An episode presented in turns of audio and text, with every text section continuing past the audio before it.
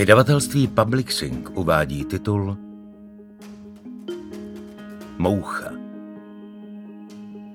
Napsal Dominik Dán. Čte Martin Stránský. Nahrávka vznikla na základě předlohy publikované knižně ve vydavatelství Slov Art v roce 2017. Všechny dosud vydané knižní tituly Dominika Dána naleznete na stránkách www.slovart.cz nebo v každém dobrém knihkupectví.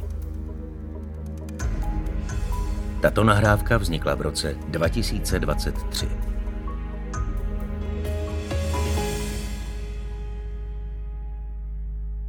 Město, příběh a všechny osoby v této knize jsou smyšlené a jakákoliv podobnost se skutečnými událostmi je čistě náhodná, přestože někomu mohou připadat povědomé. Mors ultima lineare rerum. Smrt je konečná hranice všeho. Q. Horatius Flaccus Věnováno Jánu Pešlovi a Nině. Kapitola první Červen 1990 Pane vrchní, pane vrchní, v mojí polívce je moucha. Obsluha na terase zakouřené restaurace vázla. Číšníkovo hlemíždí tempo nedokázalo urychlit ani občasné zvolání platím, natož hrozba nějaké reklamace. Chlapík s ulízanými, nechutně mastnými vlasy se neochotně odloupl od pultu, kde klidně pokuřoval a debatoval s výčepním. Popadl nedotočená piva, prošel lokálem, rozhrnul závěs z plastových céček a vyšel na terasu. Rozhlédl se kolem a přiloudal se ke stolu v rohu. Jeho černé kalhoty odhalovaly na kolenou zažranou špínu. Polobotky nezaznamenaly dotek hadru či kartáče už celou věčnost. Pohyb, který u stolu reklamujícího hosta předvedl, se v žádném případě nedal nazvat úklonou. Číšník se předklonil jen proto, aby lépe viděl živočicha, který se nacházel v hostově talíři. Když se o jeho existenci přesvědčil na vlastní oči, napřímil se a nenapadlo ho nic lepšího, než zlehčit trapnou situaci ještě trapnějším vtipem. No tak tam je a co jako, co byste chtěl za 5,80, aby tam snad plaval delfín?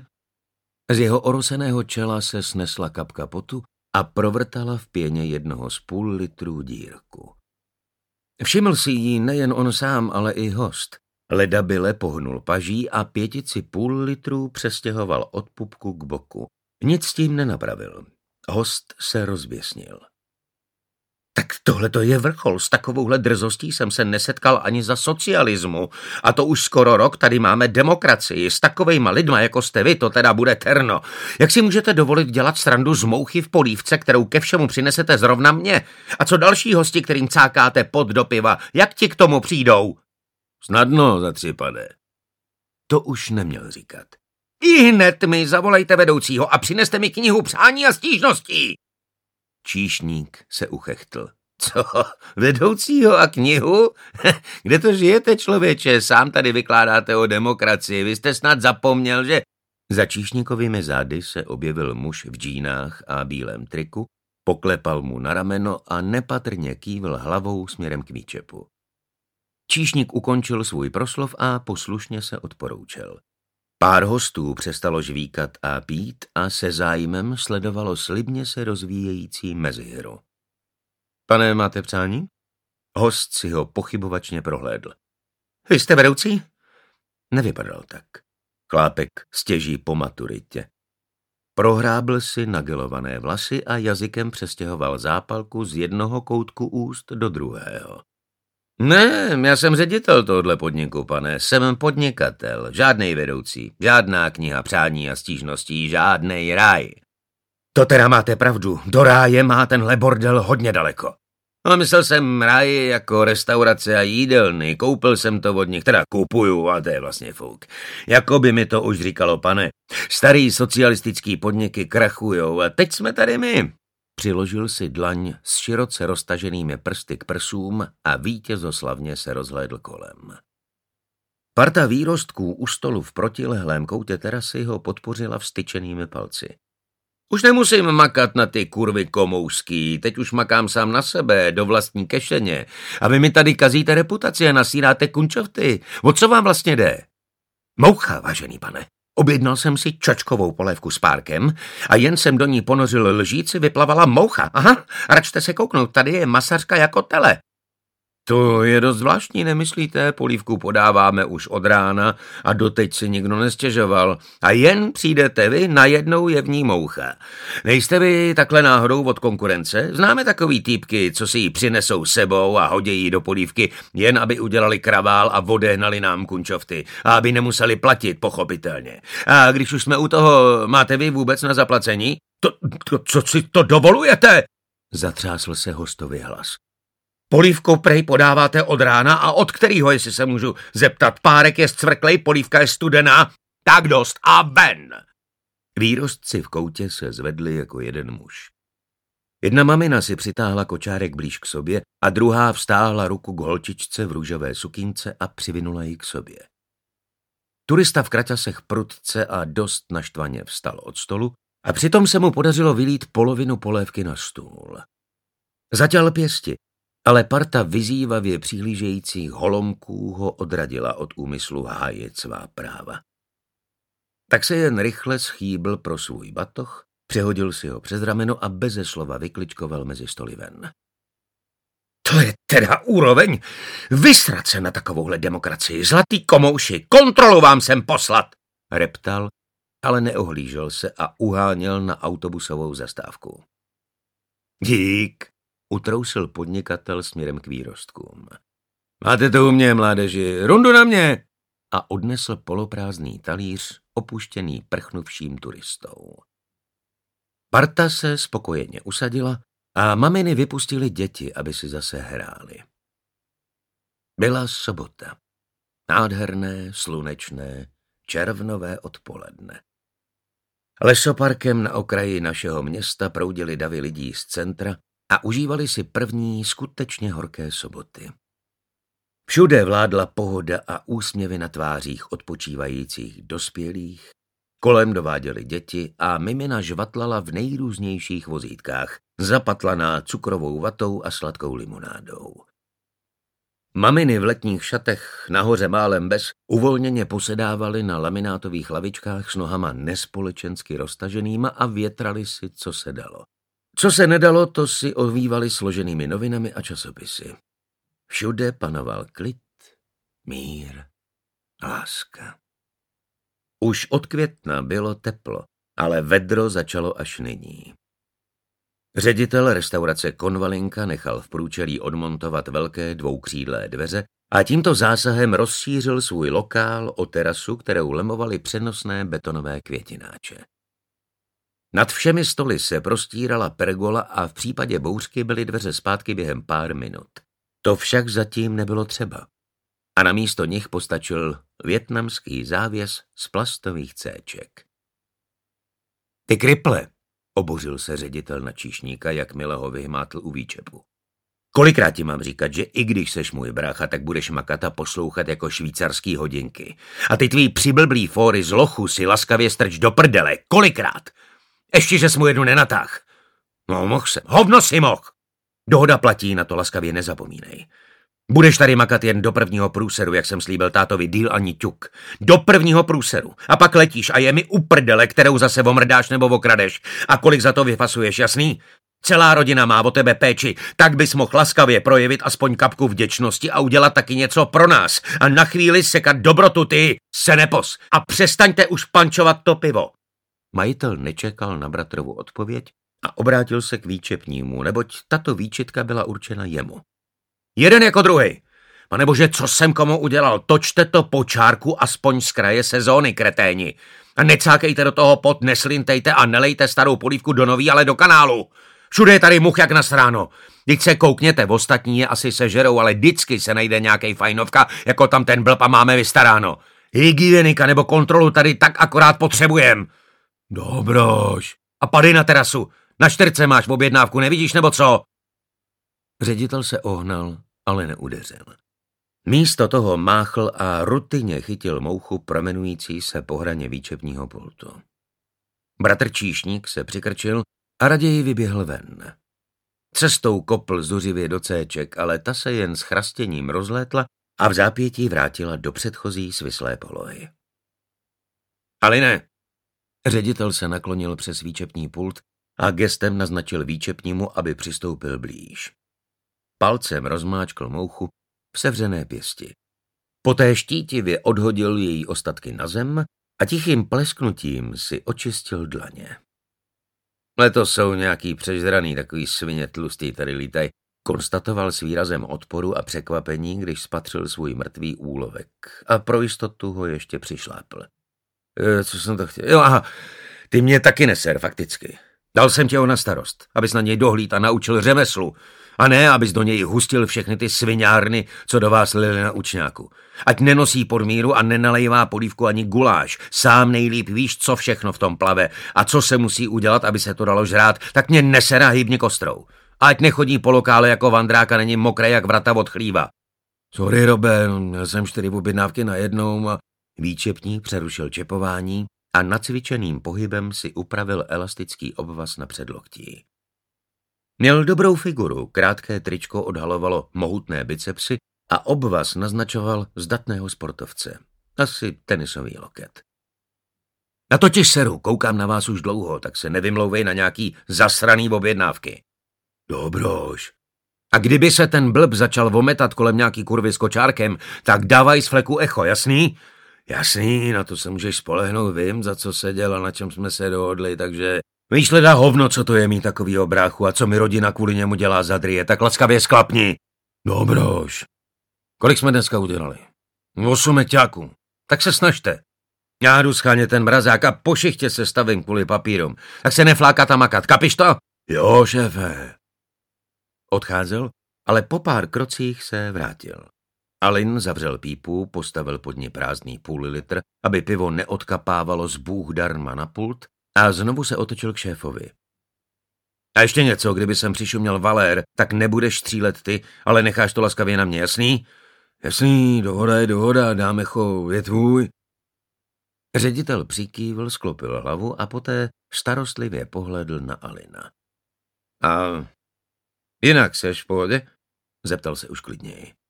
V pohodě, vidíš, ne? Jen aby. A odešel schánět mrazák. Alin vyčkal, dokud nezaburácel motor šéfova auta a jeho hluk nedozněl v dáli. Teprve pak pocítil opravdovou úlevu. Mile se usmál na dívku sedící u stolu nazývaného VIP. Kromě ředitele nikdo nevěděl, co to znamená, ale napsali to tlustou fixkou na čtvrtku, přelomili ji do střížky a triumfálně umístili uprostřed stolu. Nacházel se po straně výčepního pultu, jaksi oddělený od ostatních stolů v lokále a sedávali u něj pouze ředitelovi kumpáni. Dokonce na něm měnili každý den ubrus, aby se odlišoval od ostatních stolů. Nyní tam však seděla ona. Poprvé se v konvalince objevila před dvěma týdny. Prý si vyšla na výlet a zastihla ji bouřka. Nebylo divu, tehdy pršelo skoro bez přestání. A to vy takhle sama, somička, Zavrkal Alin a donesl jí čaj. Čaj přijde vhod i v létě, zejména když je člověk promočený na kůži. No a co bych koho otravovala? Lokál byl prázdný. Alin se nudil a tak si přisedl. Zranil jste se? Kývla bradou směrem k jeho obvázanému levému lokti. Usrkla a jala se ždímat konečky dlouhých černých vlasů. No, protáhl Alin neurčitě. To je jen taková kravina. A přejil si dlaní po obvazu, jako by se chtěl ujistit, že je na svém místě. Zaběhl dozadu a přinesl teplomet. Nasměroval ho na ní a za odměnu byl obdarován úsměvem.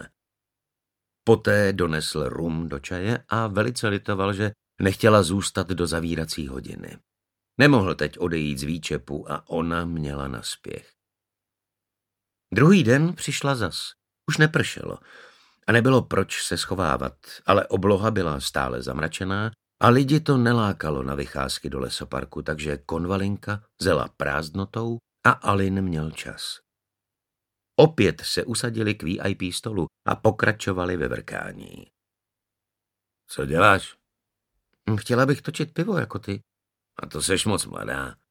Brzo odmaturuju, dělám hotelovku, takže budu mít na to i papíry. Selepo. Maturu budeš mít, říkáš. Hm? Takže jsem si přišla jen kvůli tomu, aby se přiučila. I tak. A taky jsem tě chtěla vidět. Nicméně ani dnes nechtěla vyčkat do konce provozu, ale už si aspoň potykali. Doprovodil ji až na terasu ke květináčům, až na hranici svého království. Pak následoval chodník, autobusová zastávka a její úsměv z okna. Přišla i třetího dne a pak zase. Zatáhli ji dozadu do páchnoucí šatny a položili ji na propocenou postel. Sice protestovala, že takhle ne, jenže takhle remcají všechny. Z ničeho nic se však objevila Iveta a vyrušila je. Měla být u doktorky, ale tam měla dovolenou a tak se vrátila dřív. Vyrušila je, holka v panice utekla pryč a Alin ubalil Ivetě takovou, až se jí otočila hlava. Uplynul další týden. Nová známost chodila skoro pravidelně a Alinovi stoupal tlakoměr. Houčelo mu v klacku a na zátilku se mu chtíčem ježily vlasy. Byla mladá, sotva osmnáctka, černovlasá a moc pěkná. Dnes přišla opět. Co jste si špitali s Řídou? Zjezdil tě? To je naše věc a tvoje zbytečná starost. Jen pokrčila rameny a upila z limonády. Alin dotočil a přisedl si k ní. Víš co? Konečně se vyčasilo, je sucho. Děláme si malej vejlet nahoru do lesejčka, tam, co je ten altánek, čtvrt hodinky šourem tamhle do kopce. Tam to znám. Hm, tak běž napřed, já tam za moment dorazím za tebou, jo? Trhla ramenem a kývla nebo zakroutila hlavou, že snad jo, nebo raději ne. Kdo se má v těch mladých holkách vyznat? Ale dopila a poslušně zamířila ven. Bílé kvítkované šaty za ní rozmarně vlály a když do nich ze zdola zadul vánek a odhalil její bílá stehna, byl Alin na pokraji nervového zroucení. Iveto, Ivoši, co je? Iveta se vyšourala z kuchyně, dožvíkávala a otírala si ústa. Tebe raději šatit, než živit. Sépo. Ivoši, vem to na chvíli za mě. Na šestku přijde asi osm a roztoč čtyři do foroty. Dobrý, Alin odevzdal Ivetě kormidlo výčepu a vydal se dozadu do šatny. Byla to jen taková špeluňka vedle kuchyně, plechové skříně, dřevěná lavice uprostřed a v koutě železná postel s propoceným polštářem a dekou. Smrdělo to tam jako v děcáku, což mohl Alin odborně posoudit, protože v takovém zařízení vyrostl. Odemkl svou plechovou skříň, vytáhl raneček ze starého trika a posadil se na postel. Položil hraneček na stolek u postele a se svatou trpělivostí se pustil do rozvazování. Roztřásly se mu ruce, ale nakonec to zvládl. Na špinavém hadru před ním ležela plechová pixla od dýmkového tabáku Holgerdanske a Alin ji nedočkavě otevřel. Vyňal z ní gumovou hadičku, stříkačku a zatavenou skleněnou ampulku. Upiloval vršek ampulky a odcvrnkl ho pod postel. Opatrně do ní vsunul jehlu a pomaloučku, vele opatrně, aby ani jediná kapka nepřišla na zmar, s jazykem vyplazeným mezi zuby, nasál tekutinu z ampulky do stříkačky. Vyhrnul si rukáv, sroloval elastický obvaz, hadičku omotal kolem bicepsu a její konec zastrčil mezi zuby. Škubl hlavou a nervózně zacvičil rukou. Trefil se hned na poprvé, jako vždycky. Teplo. Do celého těla se mu žilami rozlilo příjemné teplo. Povytáhl ramena, zaklonil hlavu a zakroutil jí, až mu zachrupaly obratle. Chvíli vyčkal, poté vytáhl jehlu, kouskem vaty setřel kapku krve, která vytryskla a vpich zamaskoval elastickým obvazem. Veškeré nádobíčko opět zbalil zpátky do umaštěného trika. Blaženě se usmál. Byl v pohodě. Přesně, jak to slíbil šéfovi. Dobrý, můžeš jít, šeptl Ivetě a vystřídal ji za výčepem. Přikradl se k ní zezadu potichoučko jako chlapík s nekalými úmysly, ale nepopadl ji v pase a nepřehnul. Akorát do ní ze strany žduchl. Odložila nedotočený půl litr a udělala mu místo. Koutkem oka ho pozorovala. Oči mu nepřítomně klouzaly sem a tam a ve tváři měla lhostejný výraz člověka, který kráčí s hlavou v oblacích. Byl v pohodě. Byl v pohodě, jak jen může být v pohodě člověk za pohodově prohřátého sobotního odpoledne, když maminy vozí děti v kočárcích, ovývají si propocená podpaží složenými novinami a trička bez podprsenek se jim vydouvají do nezvyklých tvarů. A ženy bez kočárků zoufale pátrají po někom, kdo by jim kočárek dokázal přikouzlit. Po chvilce dostal křeč do krku a tam mu stočila hlavu stranou. Na to čekal. Zavřel pípu, ale půl litr už nedokázal postavit na pult a tak ho upustil do dřezu a pivo se vylilo. Smíklo to s ním dozadu, skroutil se a odpotácel se do kuchyně. Chvíli tam jen tak stál a dýchal. Postupně se napřimoval a narovnal si krk. Po tváři mu přeběhl úsměv. Teprve teď nastala skutečná pohoda. Teď se může vydat za ní. Iveta přestala škrábat brambory a s pochopením na Alina mlčky hleděla. Nebylo to poprvé a věděla, že se nemusí volat doktor, že není důvod k panice, stačí jen chvíli vyčkat. Alin se vrátil do šatny, prohrabal skříň a na dně pod monterkami nahmátl chladný kov. Opatrně vydoloval revolver. Nebyla to tovární značka, ale samovýroba v zámečnické dílně s použitím bubínkového zásobníku na ráži 9 mm. Hlaveň byla dlouhá jako u menší pušky. Děsné svinstvo, když s tím jeden umí zacházet. Potěžkal zbraň v ruce, pak se rozmyslel a ukryl ji zpátky do skříně. Vzal si pouze tlustý provaz a zadním vchodem vyšel na nakládací rampu. Seskočil na zem a... A ladáre, prosím tě, nechoď nikam. Iveta stála na rampě s nožem v jedné ruce a nedoškrábaným bramborem v druhé. Zmiz, Nechoď, dopadne to špatně, uvidíš. Padej do lokálu, ti říkám. Iveta uposlechla, protože dobře věděla, jak by zítra vypadala její tvář, kdyby mu odporovala. Vrátila se do kuchyně a smutně doškrábala brambor. Když jej vhodila do hrnce k ostatním, rozplakala se.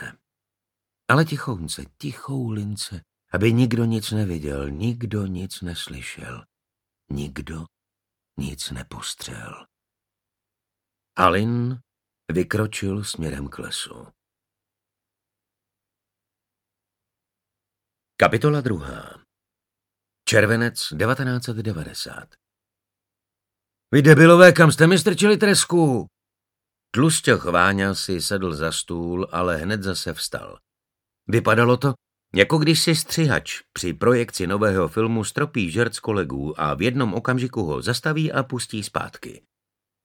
Váňovi bylo jasné, že si z něho kamarádi akorát vystřelili, protože kelímek s pohřešovanou dobrotou se na jeho stole nacházel před pár minutami a nemohl přece sublimovat, než se jeho majitel stihl vyprázdnit na toaletě. Debilové, přece se jen tak nevypařila, Obořil se na mordíře, protože slůvko sublimovat neznal. Tak nedělejte blbý fory a navalte sem, soptil a myslel to doopravdy. Váňo, zaúpěl burger a típl cigaretu. Před půl hodinou si splivnul párky, horalku nepočítám. Tři horalky, opravil ho Hanzel. Tak tři. A už bys žral tresku a do toho vám je hovno, kde je? Neřekl normálně, kde je. Zařval, kde je. Zrudl. Chlapům došlo, že tady končí sranda a přestali se šklebit. Váňa se hrozivě tyčil nad stoly se skupenými uprostřed kanceláře a očividně byl na pokraji nervového zroucení. Nebylo divu, že dosud neznali míru. Mordýský fór byl teprve ve stádiu zrodu, protože samostatnými mordíři se skutečně stanou až za půl roku, ale o tom dosud neměli tušení. Později bude mordýřský fór pojmem známým všem policejním útvarům a všichni jim budou závidět soudržnost a schopnost snášet špičkování na samé hranici zdravého rozumu, ba i zdraví samotného. Ale prozatím teprve začínali a občas šlápli vedle. No a pokud jde o to zdraví, no, chlapy prostě mají i pěsti. Oddělení vražd bylo na našem městě založeno 1. února 1991. Pod tímto oficiálním názvem. Vraždy se samozřejmě páchaly i předtím a stejně tak je museli řešit policisté, tehdy se jim však říkalo operativci nebo kriminalisté. A organizačně byli začleněni do odboru všeobecné kriminality. Většina z nich tuto profesi vykonávala už dávno za socialismu a za kapitalismu se z nich pak rekrutovalo jádro samostatného oddělení vražd. Zpočátku mezi nimi vládly vztahy všelijaké, ale to pravé jádro již krystalizovalo. Kdo tenkrát dělal na vraždách, nebo znal tyhle chlapy, ví, co to bylo za proces. Ostatním je pak zbytečné cokoliv vysvětlovat, protože se to vysvětlit nedá. Proces formování nové demokratické policie se prostě musel zažít.